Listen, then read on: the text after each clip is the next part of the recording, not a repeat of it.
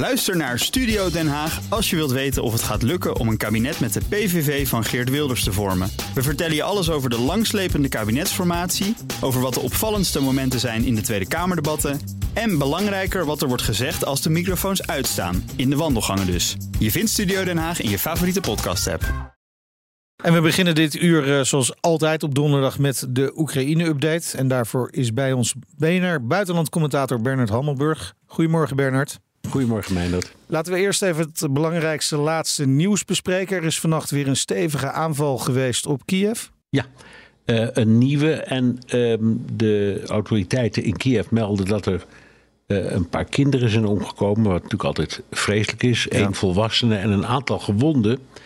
Nou weten we natuurlijk nooit precies of dat waar is en hoe precies zit. Maar wat ik het, eigenlijk het interessantst vind, is de, de analyse die je nu van alle kanten hoort.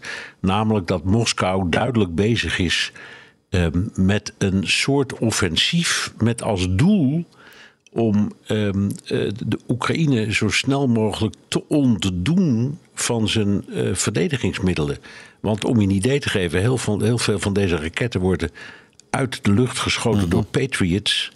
Maar elke Patriot-raket kost 4 miljoen dollar. Ja. Um, en daar gaan de een naar de andere lucht in. En op een bepaald moment ontstaat er gewoon tekort. En de indruk bestaat dat dat is waar de Russen op het ogenblik op uit zijn. Ondertussen wordt er internationaal natuurlijk ook uh, uh, ruim gesproken over de situatie in Oekraïne. Franse president Emmanuel Macron heeft uh, zich uitgesproken over mogelijke onderhandelingen met Poetin. Dat zei hij op een Europese bijeenkomst in Slowakije gisteravond. Daar zei hij het volgende. So this is a question of articulation. Because otherwise you can put yourself just in an impossible situation where you say, I want you to go to jail, but you are the only one I can negotiate with. Ja, Macron in onvervalst Frans. Uh, hij heeft het hier over een toekomstige hypothetische situatie eigenlijk. Hè? Ja. Onderhandelen met Poetin terwijl er een internationaal arrestatiebevel uitstaat. Uh, wat valt jou nou het meest op nou, nou, aan deze twee uitspraak? Dingen in, twee dingen. In de eerste plaats dat de, de, de opmaat naar deze opmerking was... ja, het ziet er toch naar uit, mensen... dat ergens in de komende maanden onderhandeld zal gaan worden. Ja. Nou, dat was voor mij nieuw. Wist ik niet. Jij waarschijnlijk ook niet. Nee. Um, en het, het, het is een heel belangrijk signaal van een belangrijke Europese leider. Dat het denken dus niet alleen maar gaat over het verstrekken van middelen aan Oekraïne om zich te verdedigen, maar ook wel degelijk over een situatie daarna onderhandelen. En dan die opmerking die je net liet horen, wat hij daarvan zegt, wat hij daarin zegt, dat gaat over Poetin. Hij zegt, ja, je kan moeilijk gaan onderhandelen met iemand die uh, op het internationale opsporingsregister staat. Hè? Want mm-hmm. het ICC, het strafhof, heeft een opsporingsbevel uitgegeven. En eigenlijk, als ik, het, als ik het zo lees en hoor en het hem hoor zeggen, zegt Macron: ja, dat was eigenlijk niet zo handig dat we dat hebben gedaan. Als je wil onderhandelen, moet je zo iemand niet. Uh, uh, op, moet je geen, geen arrestatiebevel tegen, tegen hem hebben lopen.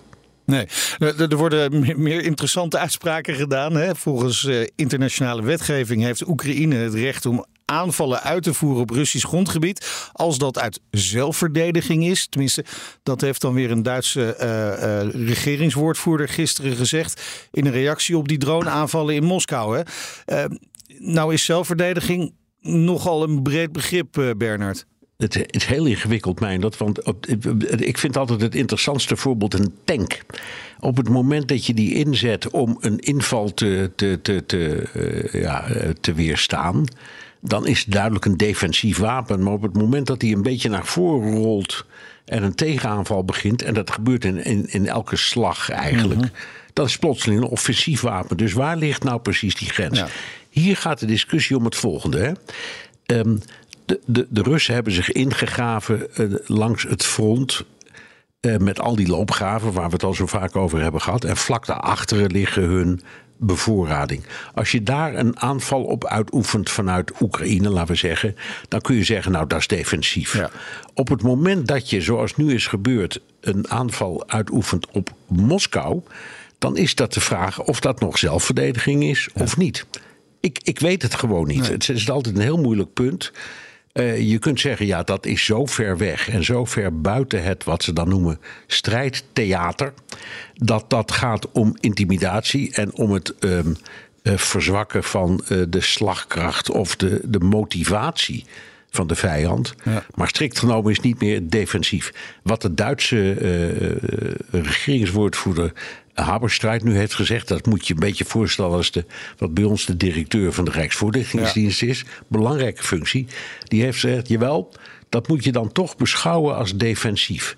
Nou, dat vind ik nogal wat. Nou, dat is zeker nogal wat. In ieder geval lijken wel uh, Groot-Brittannië en Duitsland wat dat betreft redelijk op één lijn te zitten. Hè? Want uh, de Britse minister van Buitenlandse Zaken Cleverly die zei eigenlijk iets vergelijkbaars gisteren. Ja, al, al vond ik die ietsje zorgvuldiger. Want die zegt je moet het altijd zien in het kader van het verdedigen van je eigen grenzen of je eigen linies. Uh, dus dat is een iets nauwere projectdefinitie uh, van, uh, van defensie. Um, en hij maar had het dan wel over legitieme militaire doelen die je dan mag raken. En nogmaals, het blijft heel ingewikkeld. Ja. Mijn eigen gevoel, ik ben geen internationaal jurist. Maar in, in elk geval, mijn idee is dat op het moment dat je een aanval gaat doen, eigenlijk op de hoofdstad van uh, het vijandelijke land, ja, dan is dat een offensieve actie. En je kunt nog zoveel mooie woorden gebruiken, zoals Macron en de Britten ook doen. Ja. Maar je kunt dat moeilijk als defensief zien. Nee. Uh, dan even naar de situatie rond het uh, NAVO-lidmaatschap van, uh, van Zweden. Hè. vandaag staat er een ontmoeting tussen Zweden en Turkije op het programma. Turkije houdt dat lidmaatschap tot nu toe tegen natuurlijk. Hè. Maar het kan wel eens de goede kant op gaan voor, voor Zweden. En, en dat allemaal door een belletje van Biden aan Erdogan. Ja, Wat hebben de twee precies besproken? Ja, die heeft Erdogan opgebeld om hem te feliciteren met zijn overwinning. Hij was bij mij weten de eerste buitenlandse leider die dat deed. In elk geval één van de eerste. En hij riep meteen, zullen we een deal doen? Jij gaat door de knieën over Zweden en ik ga door de knieën over de levering van F-16's. Echt letterlijk zo gepresenteerd. En het zou best eens kunnen dat, dat Erdogan zegt: Nou ja, dan, dan trek ik uiteindelijk aan het, aan het langste eind. Laten we het maar doen. Um, dus het zou heel goed. De, die, die kwestie van die F-16's loopt al heel lang. Ja. Ze hebben F-16's, maar die zijn verouderd, net als de Nederlandse. Ja. Er bestaan, um, uh, uh, uh, zeg maar, er is technologie om die dingen het, een soort upgrade te geven. Dat willen de Turken graag. En ze willen een heel stel nieuwe toestellen.